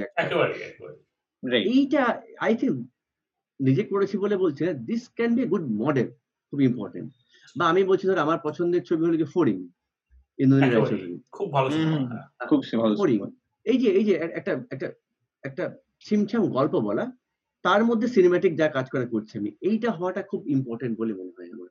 সেইটা আমার সামহ আমার অনেকের কাজের ক্ষেত্রে মিসিং লাগছে। কিংবা অতনু ঘোষের কাজ ভালো লাগে আমার অতনুদার কাজ আমার আহ ভালো লাগে। আমার বেশ কিছু কাজ ভালো লেগেছে অতনুদার সহজ পাঠের গল্প আমাদের রিসেন্ট সময়ের খুব ভালো একটা ছবি। ভালো সিনেমা হ্যাঁ। যেগুলো একটু অন্যভাবে কাজ করার চেষ্টা করেছে। কাজ হচ্ছে না তাও নয়। আমি এরকম হাতে গুনে আট দশটা ছবির নাম বলে দিতে পারব হচ্ছে। কিন্তু বলছি যে যেটা বেশি করে হচ্ছে সেইটাকেই না মানুষ ভাবছে এইটাই ছবি এটা গন্ডগোল। এটা ছবি একটা লোকের একটা অংশ লোকের জন্য which is very nice fine মানে তাতে কোনো সমস্যা নেই সবার জন্য ছবি তৈরি হবে। কিন্তু এর বাইরেও এতগুলো গল্প বলা যেই মুহূর্তে আমি আমার রিজেন মানে ভারতবর্ষে অন্য রিজেন তাকে মারাঠি সিনেমা যা তৈরি করছে বা মালায়ালাম সিনেমা যা তৈরি করছে আমি দেখব তখন বুঝব আমরা কোথায় পিছিয়ে আছি আসলে। আমরা তো মানে হ্যাঁ মানে বাংলাদেশেও। হ্যাঁ বাংলাদেশেও খুব- বাংলাদেশ এই যে বাংলাদেশে খুব ভালো কাজ। সিনেমাটার নামটা ভুলে গেলাম যে যে অস- এ কা- কানে গেল কি সিনেমাটার নামটা? আহ, আহ, মারিয়াম নূর। মারিয়াম হ্যাঁ। মানে মারিম আর ওদের কিছু এই যে হইচইতে আমি দেখি ওদের কিছু মুভি বা কিছু সিরিজ খুবই সুন্দর ওদের রকেট মানে ছবি একটা। হ্যাঁ। দারুণ ছবি এবং কমলা রকেট খুব সুন্দর ছবি। আমি যে বলছি আয়নাবাজির কথা কদিন আগে দেখেছি রেফার করছিলাম। আচ্ছা। আয়নাবাজি খুব ভালো একটা ছবি মানে আহ, দারুণ মানে এবং আমি ফারুকি তো মূলত এই রেভলিউশনটা এনেছে ওখানে। ফারুকি ভেরি ইম্পর্টেন্ট রোল ওই প্রথম দিকের ছবিগুলো সেই তারপর টেলিভিশন সব ছবি খুব আমার পছন্দের ছবি। এবং বাংলাদেশ এই মুহূর্তে ডেফিনেটলি তা ওয়েব সিরিজ তাকদের যেটা করল হইচই হয়ে তাকদির অসাধারণ আমার খুব। আমার খুব ভালো লেগেছে। ফারুকির আরেকটা কাজ জি ফাইভে জি ফাইভ না রিলিজ করবে পরে তো সেটা প্ল্যান তো এটা ডেফিনেটলি বাংলাদেশ ভালো কাজ করছে। বাংলাটা নিয়ে বোধহয় বাংলাদেশ একটু বেশি ভালো কাজ করছে আমাদের থেকে। সে বাংলা এইখানে তো আমার সেই ব্যাপারটা চলে আসে না বাঙালির বাংলায় প্রাইডটা কমে গেছে আর কি। এটা এটা এটা এটা অনেকক্ষণ আলোচনা হলো আর কি কিন্তু এইটা আমার মনে হয়। এটা- এটা- চন্দ্রিল- এটা- এটা অনেকবার বলেছে এইটা একটা মেজর রিজন মানে তুমি শুধু সিনেমা নয় তুমি সাহিত্য দেখো মানে যে কোনো সাংস্কৃতিক যে পুরো অভিব্যক্তি পুরোটাই মোটামুটি মানে ডিক্লাইন এটা একটা রিজন বটে একমাত্র থিয়েটারে কিছু ধরে রাখা হয়েছে। Theatre Bangla theatre still Bangla এখন তার মতো করে। কিন্তু বাকিগুলোতে নয়। ওই যে আমাদের এক বন্ধু আমাদের বন্ধু সে আগের দিন আড্ডায় বলছিল যে কেউ বলছে যে ওই মন্দিরের আগে বাড়িটা কোথায়? ওই মন্দিরের আগের গলিটা। তো এবার বললে আগে মানে কি? আগে মানে পরে? তো এই যে আগে পরে হিন্দি বাংলা মিলিয়ে যাচ্ছে তখন আমরা ভাবলাম যে মন্দিরটা ফিক্সড মানে মন্দিরটা তোমায় ফিক্সড রাখতেই হবে তারপর সেটা আগে পরে তোমায় ডিসাইড করতে হবে। ডিসাইড করতে হবে। আমাদের অবস্থাটা। মন্দির বন গিয়া। এইখানে দেবাশিসদা একটা প্রশ্ন করি সত্যজিৎ রায়ের আমাদের আহ, শতবার্ষিকী চলছে জন্ম শতবার্ষিকী এই জায়গায় দাঁড়িয়ে মানে তোমার কি মনে হয়? এটা অ্যাকচুয়ালি আমার মানে ওই আরেকজন বন্ধুর সাথে আলোচনা হচ্ছিল যে সত্যজিৎ রায়ের ইনফ্লুয়েন্স কন্টেম্পোরারি বাংলা সিনেমায় কতটা? তোমার কি মনে হয়? Influence on the on the filmmakers যদি বলি আমি সেটা তো মানে হ্যাঁ ফিল্ম মেকার্স বা ফিল্মে হ্যাঁ। আহ, দেখো একটা হলো গিয়ে সত্যজিতের থেকে আমরা কি পেতে পারি তার একটা হলো গিয়ে প্রিসিশন দ্বিতীয়ত স্ক্রিপ্ট স্ক্রিপ্টের যে সেন্স অফ উইট এইটা। আহ, সেইটা কিন্তু বাঙালি বাংলা ফিল্ম কিন্তু সবসময় এটা চেষ্টা করে। ধরো আমি বলছি যে ঋতুপর্ণ ঘোষ কিন্তু খুবই strong influence by Satyajit Ray তার তৈরি চরিত্রগুলো ইত্যাদি। এমনকি অঞ্জন দত্তের স্ক্রিপ্টের মধ্যেও আমি সত্যজিৎ ইনফ্লুয়েন্স পাই অপর্ণা সেনের ছবির মধ্যেও আমি ইনফ্লুয়েন্স পাই। ইনফ্লুয়েন্স পাই বলছি আমি বলছি না যে তাদের মতো মানে ওনার মতো আমি ইনফ্লুয়েন্স পাই। ইনফ্লুয়েন্স ভালো কাজ করতে পারে খারাপ কাজ করতে পারি আমি সেই জিনিসে যাচ্ছি না।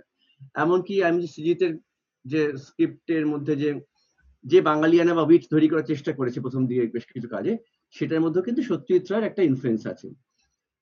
কারণ সত্যজিৎ রায় ইনফ্লুয়েন্সটা পাওয়াটা তুলনামূলক ইজি কারণ আমি দেখতে পাচ্ছি কি, আমি একটা শহুরে একটু আপার ক্লাস মূলত বাঙালি, তার সে একটা বিশেষ স্মার্টনেসের স্মার্টনেস আছে তার, একভাবে কথা বলে। তার সময় যে ভাষায় কথা বলতো, এখন সময় ভাষাটা বদলে গেছে। সেটা অন্য আলোচনা।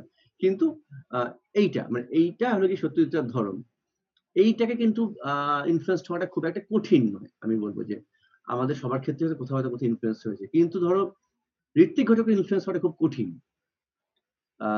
তার ছবি ভালো লাগতে পারে বাট এটা এটা- এটা হ্যাঁ। করতে গেলে যাপন লাগে একটা সেই যাপনটা হ্যাঁ। আমাদের কারণ নেই ওটা ওটা টুকতে গেলে বোঝা যাবে যে তুমি একটা বাইরের জিনিস টুকছো ঠিক হ্যাঁ, যতটাই আমি। একটা সাউথের ছবি টুকতে গেলে যতটা মনে হয় বাইরের জিনিস ঋত্বিকের ছবি টুকতে গেলে মনে হয় বাইরের জিনিস আমি হঠাৎ যদি আমি হঠাৎ যদি ধরো হঠাৎ একটা চরিত্রকে বারবার লো অ্যাঙ্গেলসে দেখাই তাহলে নিতা তৈরি হয় না। একইভাবে একইভাবে যদি হঠাৎ দেখাই কোনো মহিলা মানে সত্যি তো এই ক্ষেত্রে বলছি মহিলা- জানলা খুলে বাইনাগুলো দিয়ে তাকাচ্ছে তার মানে সে চারুলতা নয়। এই আমরা করি কি। ট্রিবিউট দেওয়ার নাম করে তার একটা সিন তুলে তুলে হ্যাঁ, বা একটা দোলনায় দুলছে শটটা ক্যামেরায় দোলনায় নিয়ে শট করলাম বা আমি ধর চারুলতা চারুলতা ওই জন্য চারুলতা নয় যে ওই শটটা নিয়েছে বা এইটা করেছে বলে। তার আগে পরেটা বুঝতে হবে আমি। তার বিল্ড আপ তার যে রেনেসার সঙ্গে কানেক্ট করার তার যে ঘরে বাইরে, রবীন্দ্রনাথের ঘরে বাইরের যে দ্বন্দ্ব, ফুটিয়ে তোলা, এইটার সঙ্গে চাউলতা ওই সিনটা রিলেটেড আমি একটা মেয়ে, একাকিত্ব আছে, টাক করে একটা দূরবীন রাখলাম জানলার ধারে আই ক্যানট বি চারুলতা। অত ইজি ফিল্ম মেকিং নয়। মানে রেস হিউম্যানিজম মানে এই জিনিসটা তো মানে আমরা প্রচুর আর্টিকেল পড়েছি মানে যেখানে তোমার মানে ওয়েস্টার্ন যে ক্রিটিকরা যেভাবে বলে রেস হিউম্যানিজম মানে যেটা সিগনেচার আর কি সেই জিনিসটা আমার মনে হয় যে ইদানিং বাংলা সিনেমায় খুবই মিসিং আর কি মানে তুমি যদি একটা দেখো যে লোকজন মানে এই যে কনজিউমারিজমের ছাপ এসে গেছে লোকে সাউথ সিটির টপ ফ্লোরে থাকছে বিএমডব্লিউ গাড়ি চালাচ্ছে মানে এইগুলো মানে একটা সেই ডিজায়ার চলে আসছে না? মানে ওখানে মানে একদম তাই এই যে কনজিউমারিজম মানে পুরো আমাদেরকে গ্রাস করে ফেলেছে আমার মনে হয় এই ব্যাপারটা। হ্রাস করারই কথা মানে তাই তো হওয়ার ছিল। কিন্তু তার মধ্যে তো শিল্পের কাজ তো সেটাই সেটাকে প্রতিহত করবে। ওয়াই আর্ট দেন আর্টের কাজ তো চিরকাল সেটা যে এইটা আসবে আমি আমি আমার মতো করে ভাষা দিয়ে প্রতিহত করব সিনেমা দিয়ে প্রতিহত করব। একেবারে যদি আমি না করে যদি আমি প্রবাহে ভেসে যাই তাহলে কি তাহলে তো মুশকিল then art lose its primary purpose মানে আমরা গোদার গোদারের সিনেমায় দেখেছি ধরো কনস্ট্যান্টলি ভিয়েতনাম ওয়ারের কথা উঠে আসছে মানে আউট অফ কন্টেক্স মানে ওই সময়টাকে বোঝানোর জন্য মানে লোকজন এমনি হচ্ছে এই কথাগুলো ওরা কতটা ইনফ্লুয়েন্স করছে। মানে এই জিনিসগুলো আমার মনে হয় যে খুব মানে আমি। হ্যাঁ। এত কঠিন আমি জনঅরণ্য ফর এক্সাম্পল হ্যাঁ। জনগণনা সত্যজিতের ছবি। সেখানে দেখতে পাই যে মূল চরিত্র যখন হেঁটে যাচ্ছে আহ, রাস্তা দিয়ে দেওয়াল লিখন বদলে যাচ্ছে। দেওয়াল লিখন মানে চীনের চেয়ারম্যান আমাদের চেয়ারম্যান লেখাটা আবার বদলে গেল। দুনিয়া হ্যাঁ, মজুর দেখাও শিফট হচ্ছে। এই যে টাইম শিফট হচ্ছে দেওয়াল লিখন দিয়ে এইটা তো একটা খুব ইম্পর্টেন্ট পলিটিক্যাল স্টেটমেন্ট উৎপল দত্তের অ্যাপিয়ারেন্স সিন যেটা বড় বাজারে বলছে যে এখানে এখানে মানুষ প্রতিদিন আহ, রোজগারের জন্য আসে। বলে আমি তুমি ব্যবসা করার কথা ভাবনি? বা না ভাবিনি। বা তাকে না ভাবে তুমি ব্রাহ্মণ সন্তান তুমি ব্যবসা করবে তাতে তুমি ফুটে চাকরি করবে। সেটা বেটার বলছে যে আহ, কলাওয়ালার কাছ থেকে কলা খান কিনছে। বলছে আপনি কি আপনার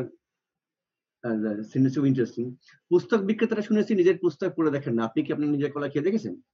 এই যে, কলা কেনার সময় যে ডায়ালগটা এর মধ্যে শুধু তো বিট নেই, আর অনেক কথা বলা আছে একটা।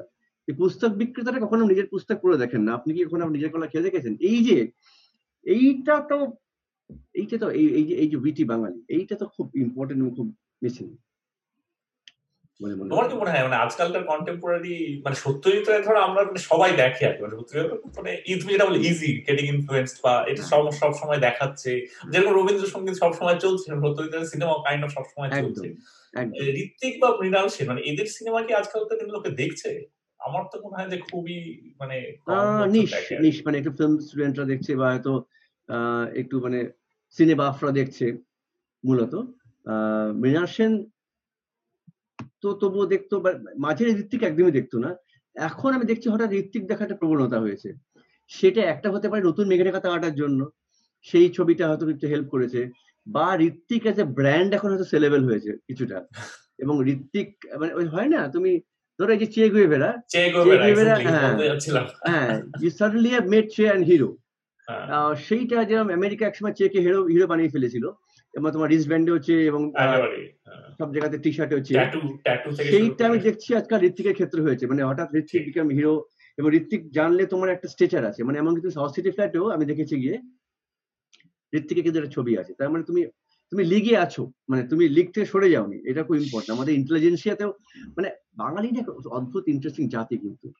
আমি যতই ধরো আমি বাই চান্স অনেক টাকা পয়সা করে ফেললাম। তারপরেও যদি আমার অ্যাকসেপ্টেন্স ততক্ষণ হবে না যদি না আমি ইন্টেলেকচুয়ালি অ্যাকসেপ্টেড হই। এটা খুব ইম্পর্টেন্ট আমাদের এই যে একটা অ্যান্টি মারোয়ারি ফিলিং এটা আমাদের চির- ছোটবেলা থেকে সবার। হ্যাঁ, হ্যাঁ, হ্যাঁ। এবং শুধু তা নয় আমি যে যাদবপুর থেকেই বলছি আমার যে পড়াশোনার ক্ষেত্রে যার বেশি টাকা ছিল তাকে আমরা পছন্দ করতাম তার পিছনে লাগতাম এবং তাকে আমরা বুলি করতাম। পরে বুঝি এটা তোর অপরাধ নয় বেশি টাকা। আমার বন্ধু ছিল তার গাড়ি ছিল আমরা সব ভিকিরি কেউ আসছি হেঁটে কেউ বাসে ভাড়া না দিয়ে কেউ সাইকেল করে আসছি ওদের একটা ভালো গাড়ি ছিল। ও গাড়িটা যাদবপুর থানায় ছেড়ে দিত ছেড়ে দিয়ে হেঁটে ঢুকতো ক্যাম্পাসে গাড়ি নিয়ে ঢুকলে আওয়াজ খাবে। এই যে এই যে আমাদের ব্যাপারটা সেটা কিন্তু এখন নেই কিন্তু এখন গাড়ি নিয়ে ঢুকলে রেলা বেশি। তো টাকা পয়সাটা মাপকাঠি ছিল না আমার সোশ্যাল অ্যাকসেপ্টেন্সের জন্য ইন্টেলেকচুয়ালিজমটা বেশি মাপকাঠি ছিল। একটা সময় আমাদের সময় যে মাস্টারমশাই হয়তো বড় বাড়ি নেই কিন্তু যে মাস্টারমশাই আমি দেখেছি যে সে চারটে সিনেমা সম্বন্ধে ভালো জানে বিভিন্ন ফেস্টিভ্যাল ঘুরতে দেখা যায় তার একটা আলাদা কদর ছিল একটা বা যে ঠিক, মাস্টার মশাই যে মানুষ সে সে- হ্যাঁ সে একটা সে একটা ব্যাংকের কেরানি আমার জেঠু আমি আমার জেঠু আমার জেঠু ছিল ডিবিসিতে নর্মাল চাকরি করতো কিন্তু সে আচ্ছা। নাটক কখনো মিস করবে না শিল্প দত্তের বাহ। সঙ্গে পরিচিত সে আহ, এই নতুন ধরনের ছবি দেখে তার তার মানে তার সম্মান আমাদের ফ্যামিলিতে একটু বেশি দেন আমাদের কোনো বড় লোক কোনো কাকা। Intellectual capital economic capital. Versus intellectual capital intellectual ক্যাপিটালটা আস্তে আস্তে আরবানার ফ্ল্যাটে বাইশ তলায় থাকলেও আমি যদি একটা ঋত্বিকের ছবি লাগাই বা আমি যদি আমার বুক র্যাকে অন্তত একটু কাফকা আহ, রাখি বালবায় কামু রাখি তাহলে কিন্তু আমি সবেতে আছি।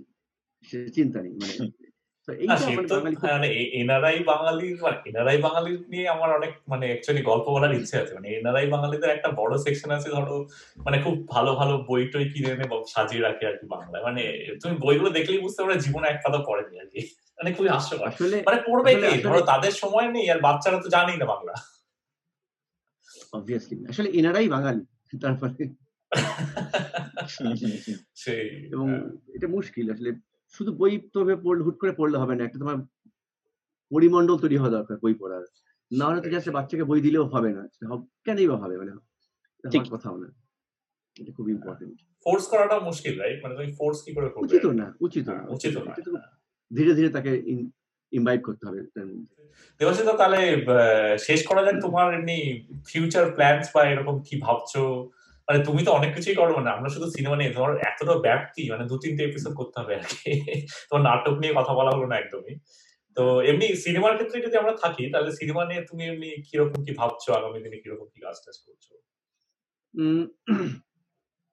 সিনেমা নিয়ে ভাবছি বলতে অনেকগুলো জিনিস ভাবছি। এক হলো গিয়ে আমি একটা ওয়েব সিরিজ করব খুব সামনে প্ল্যান আছে। সেটা নিয়ে কথাবার্তা চলছে, সেটা কোন এক সময় হবে নিশ্চয়ই। এটা আমার সেকেন্ড ওয়েব সিরিজ আমি এটাকে হইচইতে জন্য স্টোনম্যান মার্ডার একটা ওয়েব সিরিজ করেছিলাম। হ্যাঁ, হ্যাঁ। ক্রিয়েটিভ ডিরেক্টর ছিলাম। তো সেটা একটা। সেটা নিয়ে আমি এক্সাইটেড এই ওয়েব সিরিজটা নিয়ে। আর ছবি ছবির একটা স্ক্রিপ্ট তৈরি হয়েছে। এটা অনেকদিন ধরে লালন করা একটা গল্প তার ছবি। কঠিন ছবিটা কিন্তু আমার খুব কভেটেড ছবি। সেই ছবিটা এখন কঠিন সময় দেখা যাক কি পাবে কি প্রডিউসার এটা সোয়াচুত্তর না এটা নতুন ছবি। না না এটা নতুন ছবি একটা। আচ্ছা আমি দেখলাম আহ, এইটাও ট্রাই করি সবসময় নতুন সচেতন ট্রাই করে ফেল হওয়ার থেকে নতুন ছবি ট্রাই করা বেটার তো এটা নতুন ছবি একটা সেটা সেটা আমি করব। এটা হয়তো আমি ইন্টারন্যাশনাল ফান্ডিং এ যেতে পারি। লেটসি কি দাঁড়ায়। আচ্ছা। আচ্ছা আচ্ছা। একটা ডকুমেন্টারি করার প্ল্যান করছি। আচ্ছা একটা এক্সপেরিমেন্টাল ডকুমেন্টারি করার প্ল্যান করছি। তো অডিভিজুয়ালের জগতে আপাতত এই তিনটে ইন পাইপলাইন আছে। কোনটা কোনটা থ্রু? চাইপানি? না সবগুলো থ্রু চাইপানি নয়। চাইপানি তো সবগুলো কোনো না কোনো থাকবে জড়িত হবে। তো- এক্সটার্নাল প্রডিউসার মানে অন্য কোলাবোরেশন নানা ভাবে অন্য কিছু হবে একটা। সো দেখা যাক। এছাড়া আমি একটা দীর্ঘদিন ধরে ভাবছি একটা এক্সপেরিমেন্টাল ফিল্ম বানাবো। মানে আমি was very influence by Rima Das যখন ওই ছবিটা বানিয়েছিল। বলে আসামের ছবিটা বাচ্চাদের বাচ্চাগুলোকে নিয়ে। হ্যাঁ হ্যাঁ হ্যাঁ। ভিলেজ ডক্সটা যখন বানিয়েছিল আমি রিমা দাসকে করেছিলাম দিল্লিতে একবার। তো ও এত ইন্টারেস্টিং প্রসেসে বানিয়েছিল আমার মনে হয়েছিল এটা কেন আমরা পারব না? এই- একটি ছবি আমার বানানোর ইচ্ছা মাথায় মাথায় আছে। আমি প্রথম আসলে ইনফ্লুয়েন্স হয়েছিলাম কিউকে দেখে কিউ যখন গান্ডু ছবিটা বানিয়েছিল। প্রায় বিনা পয়সায় লোকজনদের নিয়ে ওই স্পেকট্রামের মধ্যে ছবিটা বানিয়ে তারপর ইন্টারন্যাশনালি হ্যাঁ ভেরি ইন্সপায়ারিং তো সেইটা ওই ফরম্যাটটা মাথায় রেখে I may think of something একটা এক্সপেরিমেন্টাল কিছু করা। কি করব জানি না বাট মাথায় একটা আছে। তো এই হলো কি আপাতত প্ল্যানস এটা। এসের ক্ষেত্রে মানে ছবি বানানোর ক্ষেত্রে। আচ্ছা আচ্ছা। হ্যাঁ ঠিক আছে মানে আমরা নাটক নিয়ে বরঞ্চ অন্য আরেকদিন বসবো। তোমার এত ওটা অনেকটা অবদান অনেক নানা গল্প আছে ওটা সেটা হ্যাঁ আসলে আমার এটা মনে হয় যে আমার প্রতিটা সত্তা একে অপরকে ইনফ্লুয়েন্স করেছে। মানে প্রাইমারিলি আমি নিজেকে দেখিয়ে স্টোরি টেলার গল্প বলে। সেটা কখনো নাটকের মাধ্যমে কখনো সিনেমার মাধ্যমে। যখন পড়াইও আমি নানা ধরনের পড়াই নানা ধরনের ওয়ার্কশপ নিই নানা কিছু করি। সেখানেও ওই ওই স্টোরি টেলিংটা ম্যাটার করে। আমি যে কিছু শেখাচ্ছি। ওই আমার মনে হয় ওই- একটা বিগিনিং মিডল এন্ড এটা থাকা দরকার যে কোনো লোকের ক্ষেত্রে। আন্ডারস্ট্যান্ডিং নাহলে খুব মুশকিল হয়। তোমার মানে ছবি মানে একটা মানে কিউরিয়াসিটি তোমার ছবির সিগনেচার তোমার কি মনে হয় আর কি? মানে তুমি যেটা বলো যে আমি খুঁজে পাইনি এখন ফ্র্যাঙ্কলি বলতে গেলে।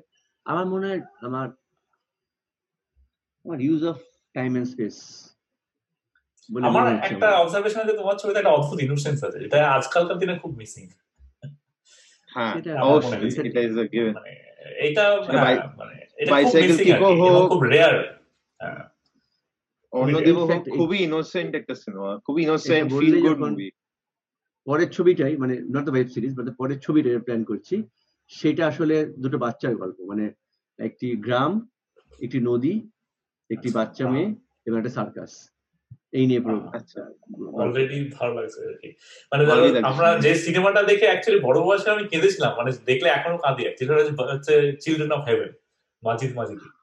মানে এরা অদ্ভুত মানে ইনোসেন্স মানে ওই যে একটা জায়গায় টাচ করে যায়। আমার মনে এই জিনিসটা কিন্তু দিনকে দিন রেয়ার হয়ে যাচ্ছে। মানে সারা পৃথিবীতেই হয়তো হচ্ছে। ওই ক্রাফটসম্যানশিপটা কঠিন আসলে। মানে চিলড্রেন অফ হেভেন যখন দেখছি আমরা বাকি ছবিটা খুব ভালো। নর্মাল নর্মাল না নর্মাল দারুণ ছবি।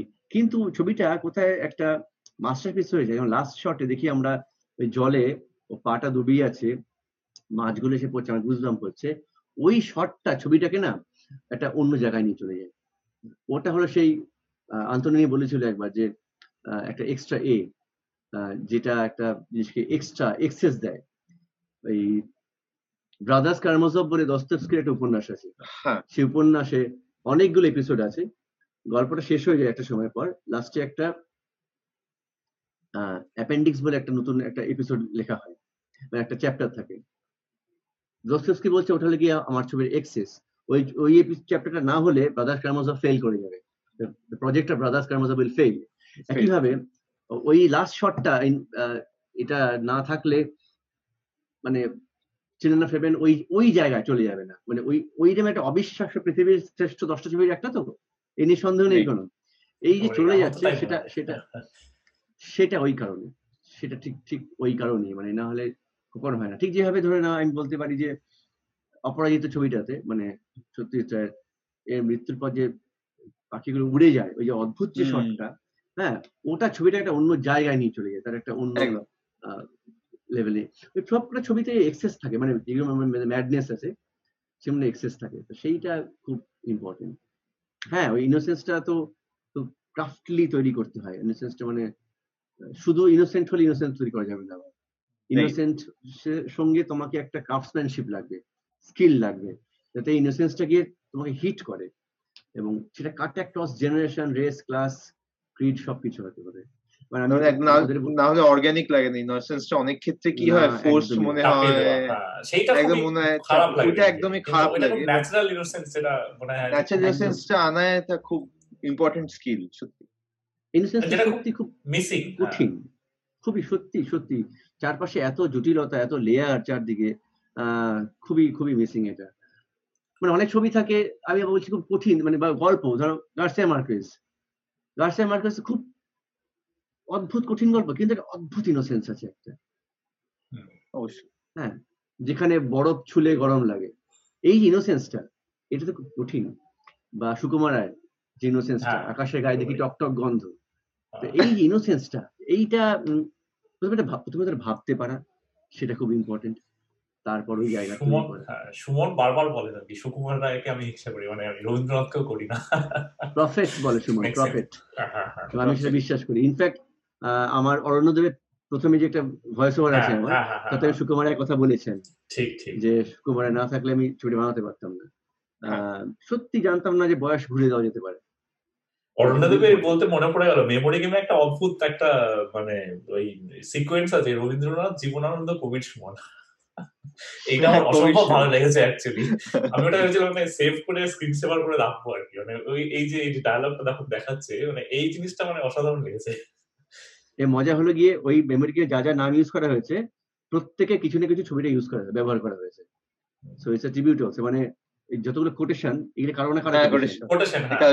হ্যাঁ হ্যাঁ মাঝখানে মাঝখানে। ফ্রিজ ফ্রেমগুলো যেগুলো গল্পটাকে হ্যাঁ, এগিয়ে হ্যাঁ। নিয়েছে হ্যাঁ হ্যাঁ এপিসোডিক ভাবে নিবে। তো এই আসলে প্রত্যেকটা কিছু যা করা হয় স্ক্রিপ্টে সবই কিন্তু থট মানে এটা নয় যেটা এমনি দিলাম। একটা ভাবনা কাজ করে সেটা কাজ করলে সেটা মানে এফেক্টিভ হয়। তো স্ক্রিপ্ট রাইটিং এ সেটা একটা মজা। তোমার উপর মনে হয় যে কার ইনফ্লুয়েন্স সবচেয়ে বেশি? মানে কোন ডিরেক্টর ইনফ্লুয়েন্স যদি প্রথম টপ তিনজনের বা এরকম নাম বলো। আহ, ঋত্বিক ঘটক খুব স্ট্রং ইনফ্লুয়েন্স আমার উপরে খুবই স্ট্রং ইনফ্লুয়েন্স ডেফিনেটলি ইরান যদি বলি আমি শুধু আসলে শুধু মাখন ভাব বললে ওভারঅল ইরানিয়ান। জনারটা ওভারঅল ইন্ডিয়ান জনতা আমি আব্বাস কিরস্তানকে বাদ দিয়ে মসজিদকে বাদ দিয়ে। ভাবতেই পারব না এটা হ্যাঁ। মানে where is my friends home না দেখলে আমি জানতেই পারতাম না এরকম গল্প হতে পারে মানে। অসাধারণ। ওই যে ইনোসেন্স অসাধারণ। মানে। আর আর আর কুরোসোভা ড্রিমস আচ্ছা। রাইট কুরোসোভা ড্রিমস আমায় ভয়ঙ্কর ইনফ্লুয়েন্স করেছিল ছবি করার ক্ষেত্রে। ড্রিমস এর প্রথম দুটো গল্প বিশেষ করে ওইরকম একটি হতে পারে। দারুণ দারুণ মানে কি মাস্টার স্টোরি টেলার সাংঘাতিক। তবে আবার বলছি ছবি করার ক্ষেত্রে কিন্তু আমার কাছে ইনফ্লুয়েন্স শুধু ছবি নয়। আমার ছবির ইনফ্লুয়েন্স সাহিত্য উপন্যাস অনেক, সাহিত্য। উপন্যাস অনেক গান অনেক মানে অনেক গান আমাকে ছবি করতে ইন্সপায়ার করেছে। আমি বারবার বলি এটা। সুমনের অজস্র গান আমাকে সিনেমা করতে ইন্সপায়ার করেছে। অজস্র পেইন্টিং আমাকে ইন্সপায়ার করেছে মানে ছবি করার ক্ষেত্রে। উপন্যাস তো বটেই উপন্যাস তো বটে ডেফিনেটলি মানে শিবরাম চক্রবর্তী আমার ইনফ্লুয়েন্স করেছে। তার আহ, তার একটা বিখ্যাত বই সেটা হলো গিয়ে ঈশ্বর পৃথিবী ভালোবাসা আহ, ওটা আত্মজীবনী। দারুণ মানে তো আমি সব মিলিয়ে মিশে একটা ইনফ্লুয়েন্স হ্যাঁ। তৈরি হয় মানে ছবির ইনফ্লুয়েন্স ছবি হয় এটা আমি বক্তব্য এটা তাই স্বাভাবিক কারণ ছবি in itself is a very holistic art form মানে it incorporate so many thing তার মধ্যে করে। সো তোমাকে many things cinema theatre painting literature music সব নিয়ে তোমার ছবি নট ইন এ ভ্যাকুয়াম আর কি মানে এটা একটা ওভারঅল কাল আমার মানে কালমিনেশন আর কি এত কিছু একসাথে মানে তুমি কমিউনিকেট করছ এবং কম্প্যাক্ট ফর্মে মানে দি- দেড় দু ঘণ্টার মধ্যে যেরকম লাস্ট দু বছরের রাজনৈতিক টানা পড়েন আমাকে ইনফ্লুয়েন্স করছে একটা পলিটিক্যাল ফিল্ম তৈরি করার জন্য। তো সেটা তো কোনো পলিটিক্যাল ফিল্ম আমাকে ইন্সপায়ার করেনি আমাকে রাজনীতির ইনফ্লুয়েন্স করে ইন্সপায়ার করে। রাইট তো সেইটা তো আমি ট্রিবিউট দেওয়া উচিত আমার মোদিকে যে আমার ছবিটা ছিল